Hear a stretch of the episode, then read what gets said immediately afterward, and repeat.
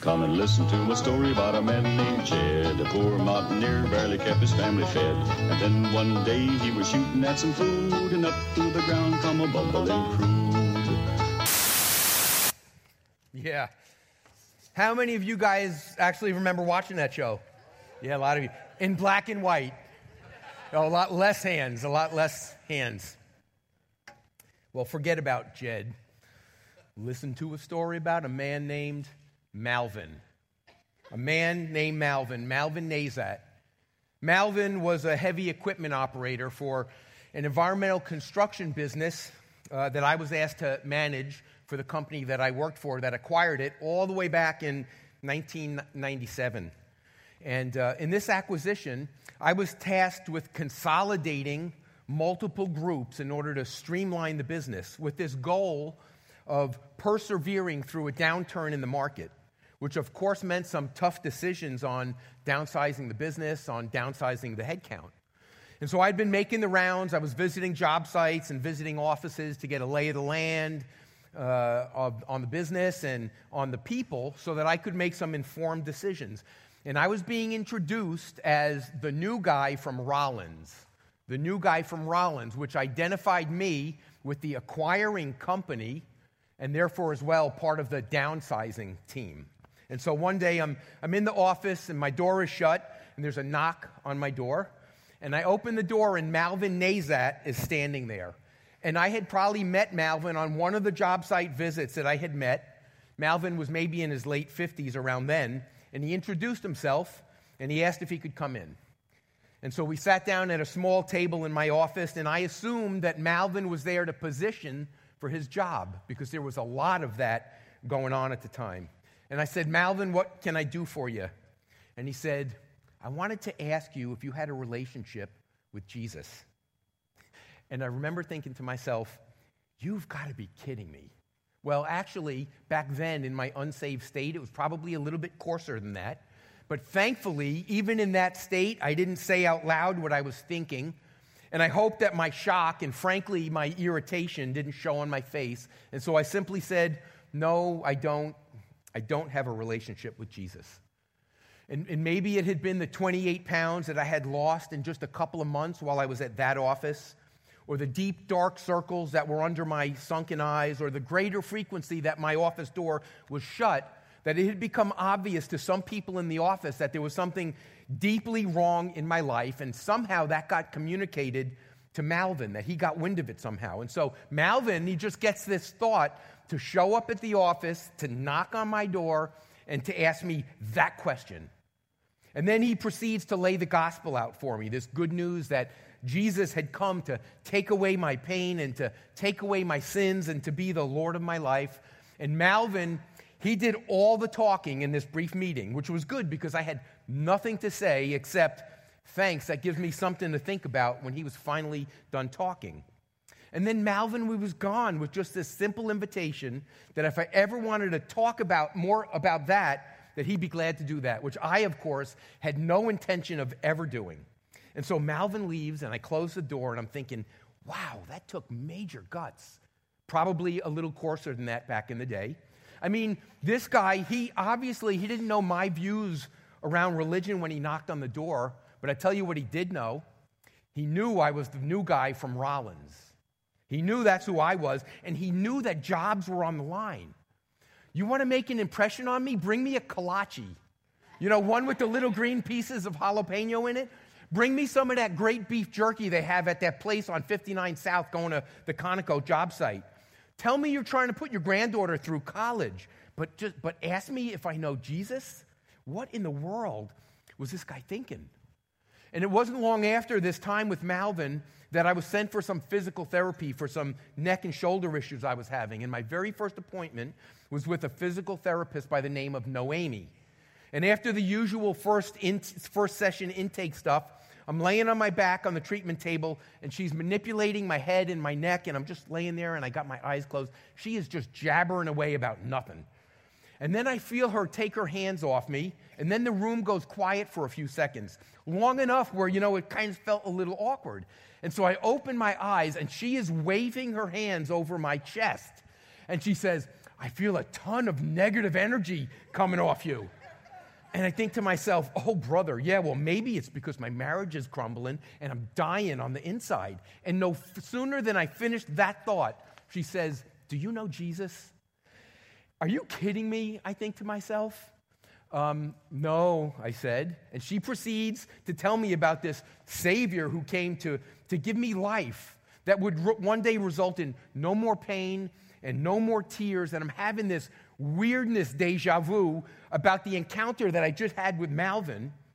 So at the end of the treatment, she hands me a couple of these pamphlets that describe the gospel and about how to receive Jesus. And she gives me this mini New Testament, and I'm walking out of there thinking, wow, that took major guts. I'm this new patient. She has no idea what my religious beliefs are, and certainly not whether I care to hear about hers. What in the world was this woman thinking?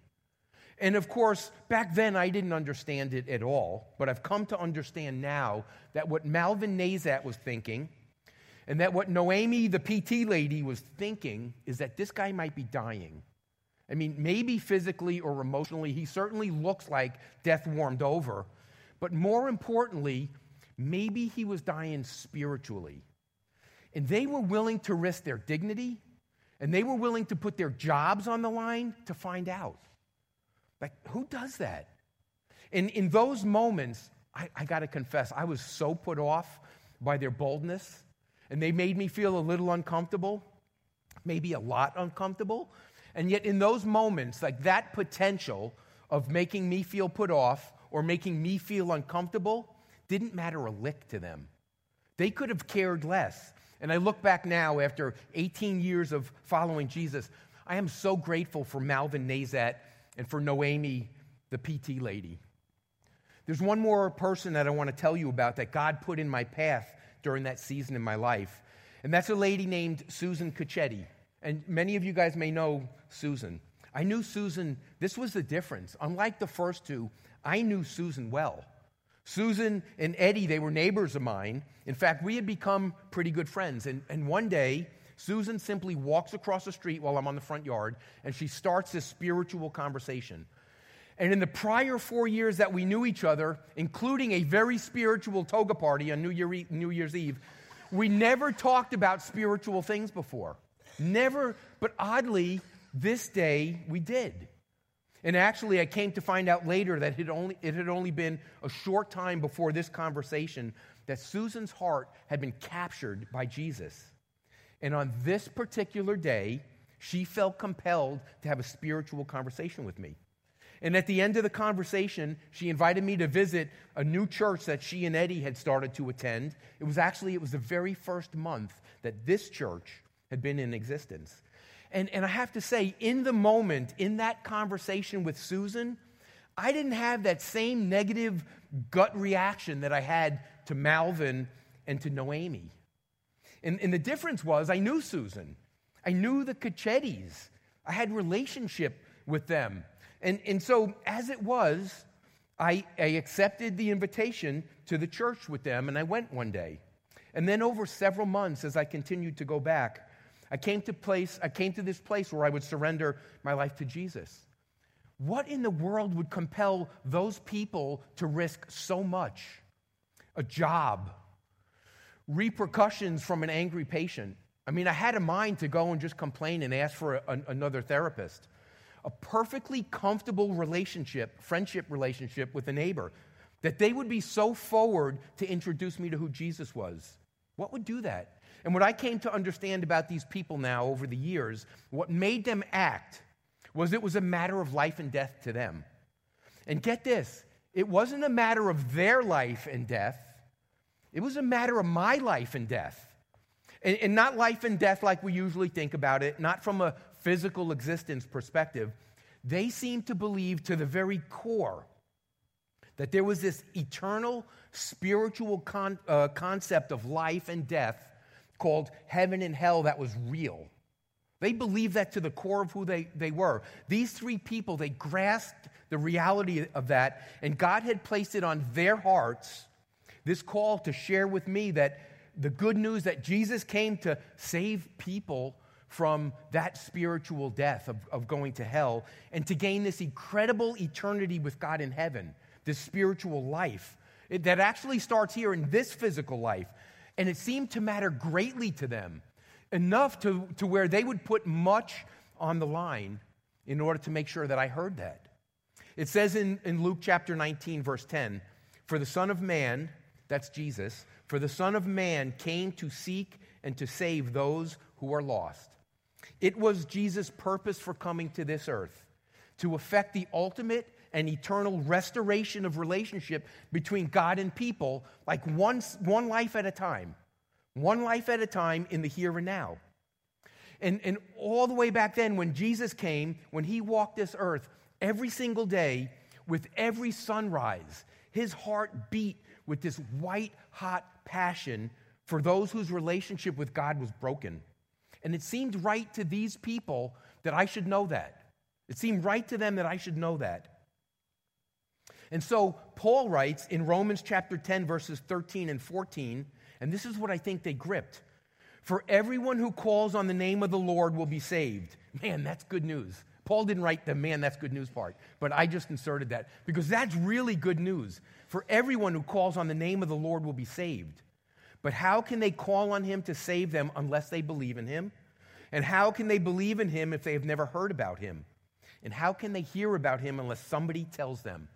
And though it seems so illogical to us, God inexplicably decided to task us with this work of introducing people to Jesus. This work of sharing the good news about Jesus, it comes down to us, followers of Jesus. And God has no other plan. And actually, most of you in the room that follow Jesus, you already know that. You've heard that. God has no other plan B but us. And, and I'll be honest, for the longest time after I was saved, I had heard that.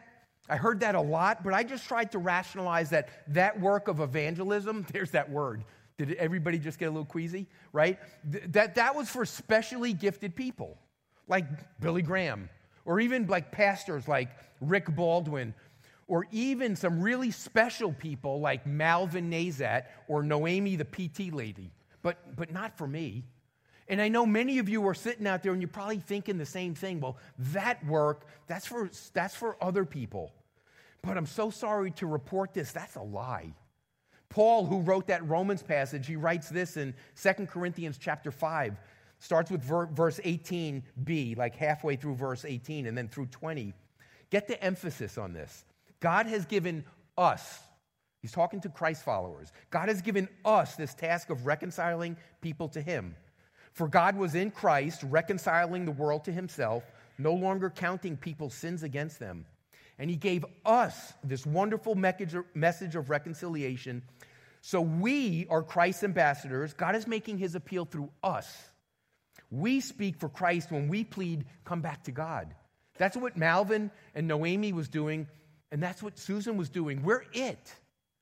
And some of you may think, man, I just don't see myself as a Malvin or a Noemi where I can just barge into people's lives like that. And I get that. I can totally relate to that. Though Jesus commands all believers to be sharers of the good news, there is, Scripture says there is, there is a special measure of spiritual giftedness around evangelism that some people are given. And so we aren't all, we aren't all a Billy Graham. And we aren't all a Malvin Nazat or a Naomi or no- Noemi. But I do know this we're all a Susan Cacchetti.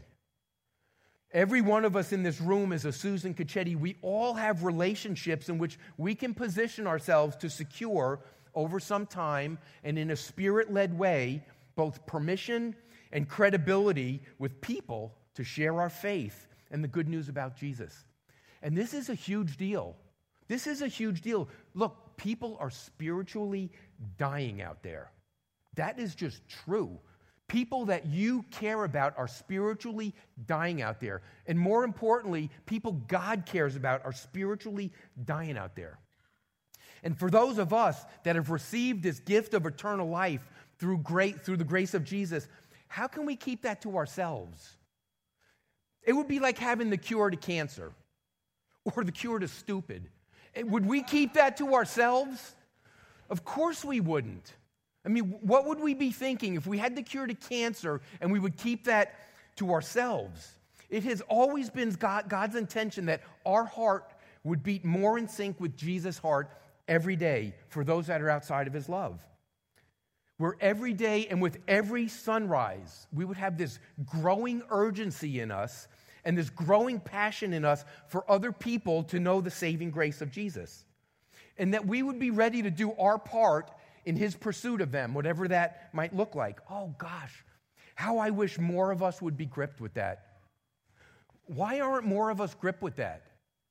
And, not just in this room, why, across the globe, why aren't more Christ followers gripped with that truth? I mean, we know people are spiritually dying out there, and we have the cure. And God has placed some people in your life that need to know the love and the grace of Jesus. And, and I know some of you, you know who they are, and you are actively and intentionally partnering with God in his pursuit of them. And to you, I say, well done. Like, keep it up. But for so many people, you haven't been gripped by God's call on your life to be this active, eternity shaping difference maker in the people around you. You have the head knowledge. If you're a Christ follower, you have the head knowledge that Jesus has called all of us to this work because you've heard it. You've heard it over and over, but it hasn't penetrated your heart yet. And that's not just for people in this room, that's across the globe in the church. And, and, frankly, among all of the warmth and the love, even in this room this morning, there's a tinge of selfishness in it. Maybe even, maybe even more than a tinge. I, I don't know.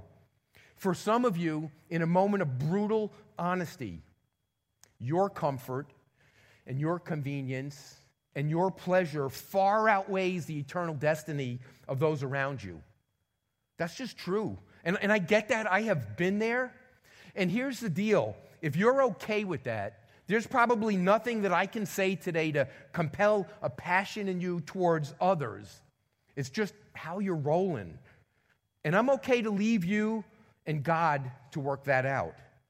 But I will pray with great hope for it because there is so much unlocked kingdom potential in this room that if God would capture some of your hearts, um, wow.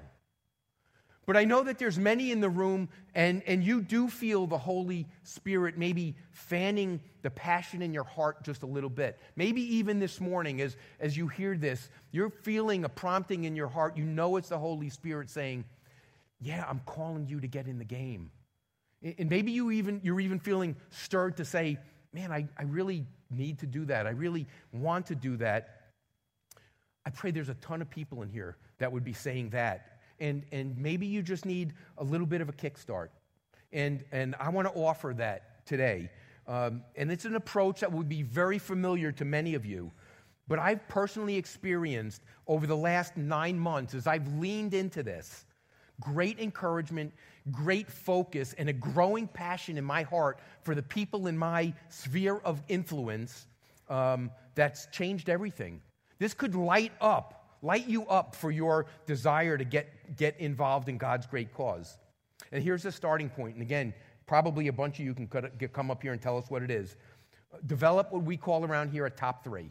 I mean, it's so, so simple in most every season in our life, we believe that God just has a few specific people in mind, three or so, plus or minus, no real magic to the number, that He would intend to use you for in some profound way to impact their eternity.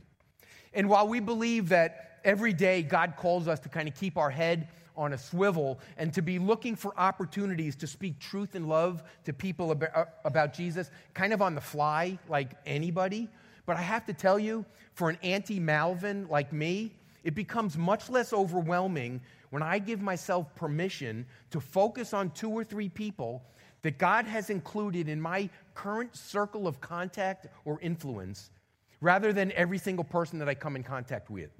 It just seems to take some of the pressure off for me. And, and here's the deal, and I experience this in my life. Most often, someone's receptivity to hearing and affirmatively responding to Jesus, it goes through the roof. It goes up exponentially when someone they know is a part of that process. That was Susan for me. That was Susan for me. Melvin and Noemi, the PT lady, I was like, Are you kidding me? And Susan, I was like, You don't say. Really. It just made all the difference in the world. And these people, they're in your families. Although I got to confess, for me, family's really hard. But, or, they're, or they're in your friend groups, or they're at your workplace, or at the, they're at the place that you play, or the place you socialize, or even the places that you shop and you eat. These are just people that you see regularly. Right now, there's a cashier at a local grocery store that I go to often, and I felt God say, Put this guy on your top three list. You see him often, you have an opportunity to get to know him. And so I don't know, I don't know who it might be for you, but they're around you. And I bet right now, you could think about two or three people in your circle of influence that you're just unsure whether or not they know Jesus. I bet many of you could think of a couple of people right now that you're just unsure as to whether they know Jesus. And, and you can get launched. You can undertake this privilege and this responsibility to be a conduit for God by simply tagging them, like just identify them. And, and that, that identification, it comes simply by asking God who they are. Here's the cool thing He already knows who they are. Like, if you're not sure, just ask Him, He'll tell you. And, and maybe right now you're sensing right now, oh, He's telling me, yep, it's, it's these people right here. And so you got to identify uh, uh, maybe a top three. And then there's, as you do that, there's four things that we suggest that you do. The first one is pray. Pray. First and foremost, you need to pray. You need to begin to specifically pray for your top three. Get this with every sunrise. With every sunrise. And you're sitting there thinking, well, Dana, with every sunrise, that's every day. Go, you go to the head of the class. You are brilliant. Here's the deal people are spiritually dying out there. Some of them are people you care deeply about. Do you not have five minutes a day, something that you can invest in praying to God about them? I bet you do. I bet if your heart would get captured for this reality, that, that you could do that. And, and your prayers, they'd probably be something just like God, would you please work in their life? Would you please work in the circumstances of their life, in the people of their life?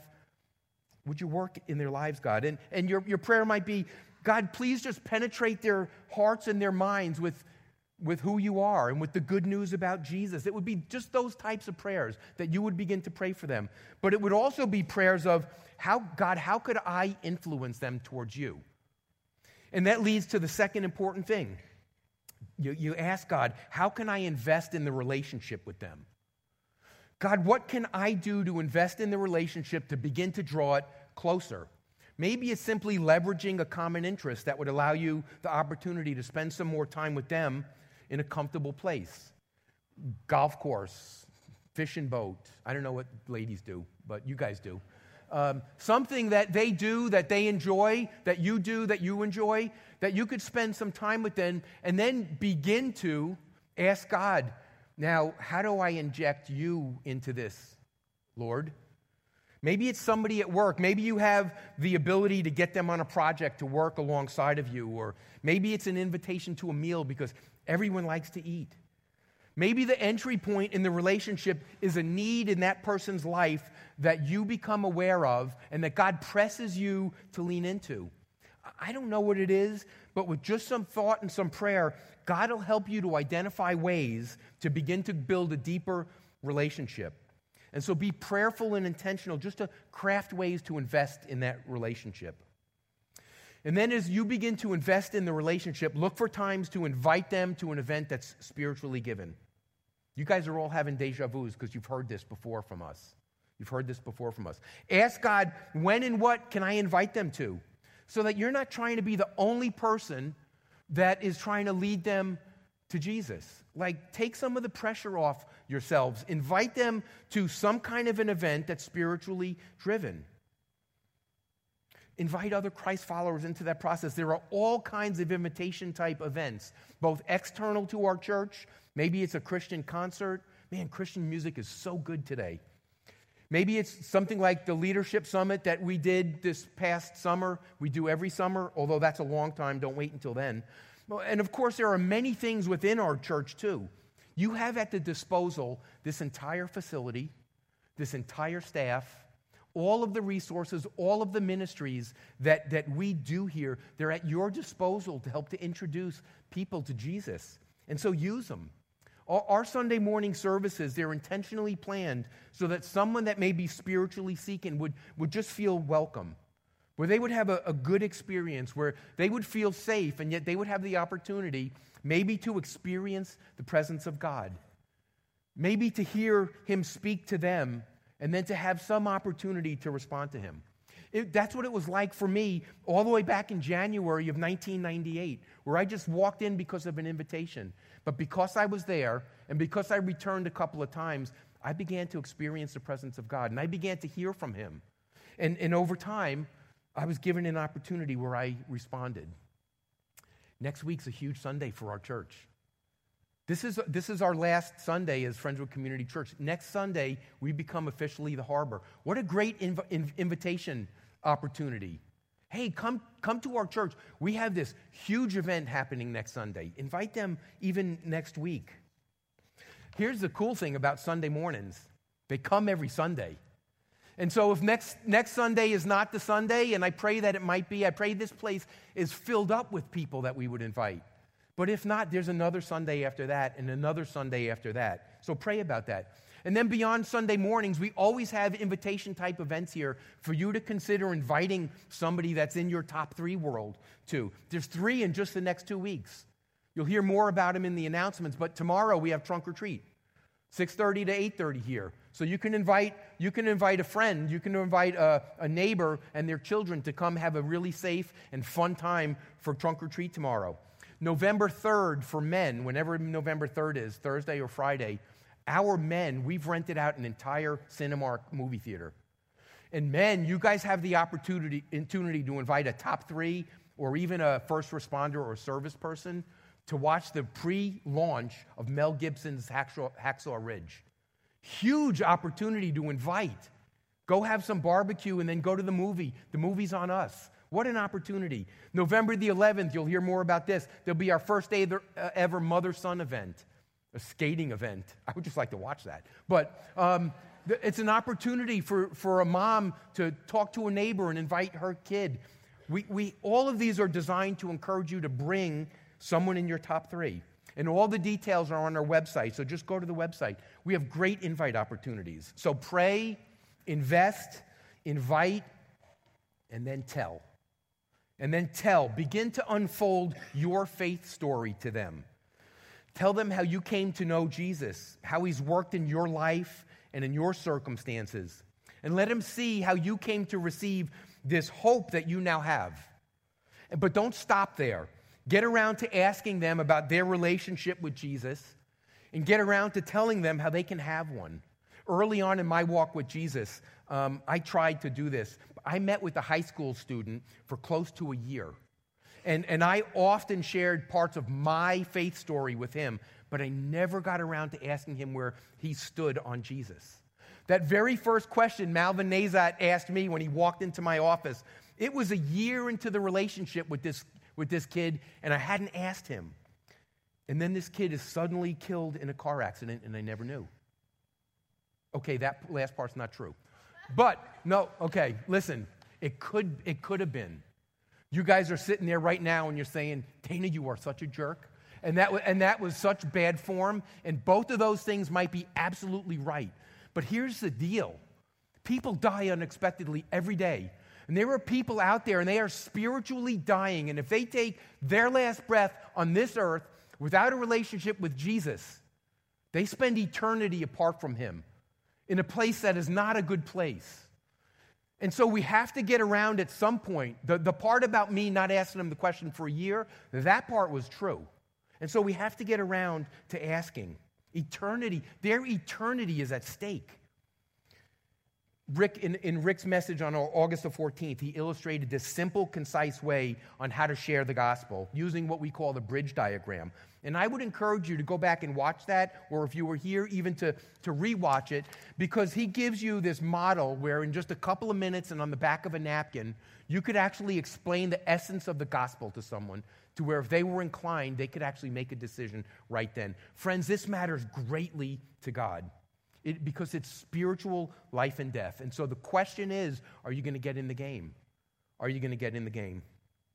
I was sitting in my office yesterday morning before the sun came up, and I was having some quiet time before I continued to prepare for this morning. And I got a text from Rick. And those of you visiting today, Rick is our senior pastor and also our, the founding pastor of our church. And he offered his prayer towards my preparation, but he mentioned in it that I would be giving the last ever message on a Sunday morning for Friendswood Community Church. Because next week, we are, when you walk in here next week, officially we are the harbor.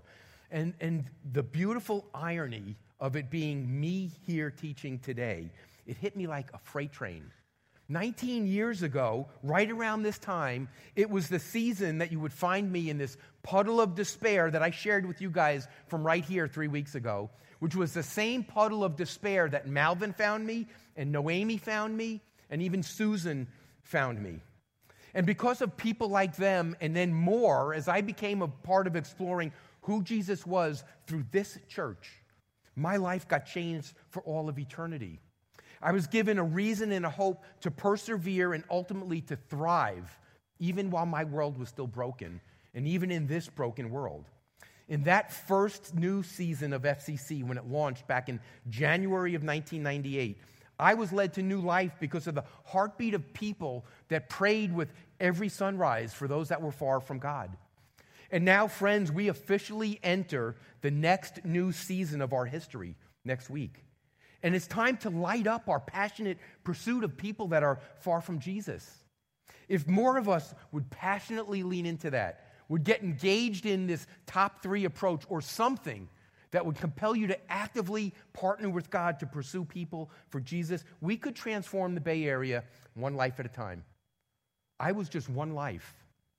And there's a lot of lives in here that got changed because somebody else was praying with every sunrise for them. And I'm inviting you into that process. And so here's how I want to close. In your program, take out the top three bookmark we stuffed in here, in there, if it didn't fall out on the floor while you were walking in. Grab the, grab the bookmark. We're going to give you a minute or so to ask God, who do you want me to include in my top three? And if you have a, if you sense God clearly revealing a person or persons to you, then we invite you to jot their first name down on the bookmark. And you all got pens today when you came in. So there's not much of an excuse. You've all got pens. If you sense clearly God saying, here's a person or here's a couple of people, then write their first name on the, on the bookmark and keep the bookmark with you in a place that will remind you to begin this process of praying and investing and inviting and telling. And, and if it isn't clear yet who that person is or who those people are, then just keep the bookmark someplace where you can see it, where you can just continue to pray and ask God, Lord, who might it be that you would have me put on here? And then I'm going to go one step further. If you would be so bold, this is a challenge to you. If you have a name if you write a first name or a couple of names on there, when you do, then write your full name and your email ad- address on here, and I double dog dare you to take a picture of it and email it to me. I, because, because we want to include you. We have a team of people praying over people that are invested in top three right now. We have a top three prayer initiative, and I dare you to be so bold as to email it to us so we could be in praying for you and so we could be encouraging you. And that's a bold step of accountability, but I dare you to do it. Let me pray. Father in heaven, thank you so much for the day today. Oh, Father, I thank you. I thank you for the people that you put in my lives that had that understood so clearly the reality of eternal life and eternal separation from you, that they would put everything on the line to make sure that I knew about that so that I could make a decision around that. I'm so thankful for them. And I'm thankful, Father, for the people that are in this church Father, for the people in your global church that so clearly get that, that they are actively partnering with you in your pursuit of those around them that don't yet know the saving grace of Jesus. Father, I pray across this room there will be first names put on those bookmarks. And I pray, Father, that there would be many that would be so bold as to lean into this with everything they've got. Father, for those in the room that maybe don't yet have a relationship with you, they're not called to do this top three yet, but they are just called to continue to, to pursue you with all that they are so that they might come to a place where they can make an informed decision about your goodness and your grace and your love for them and this eternal life that you have for them that can even start right now. And I pray there might be some in the room that even now, in an authentic prayer of their heart, would simply say, Father, Forgive me for my sins. I want Jesus to lead my life. I want to have eternity in heaven with you. And that, and that all across this room, Father, maybe there would be people that might do that. Father, thank you for this bold invitation that you give us to do this work. We pray this in Jesus' name.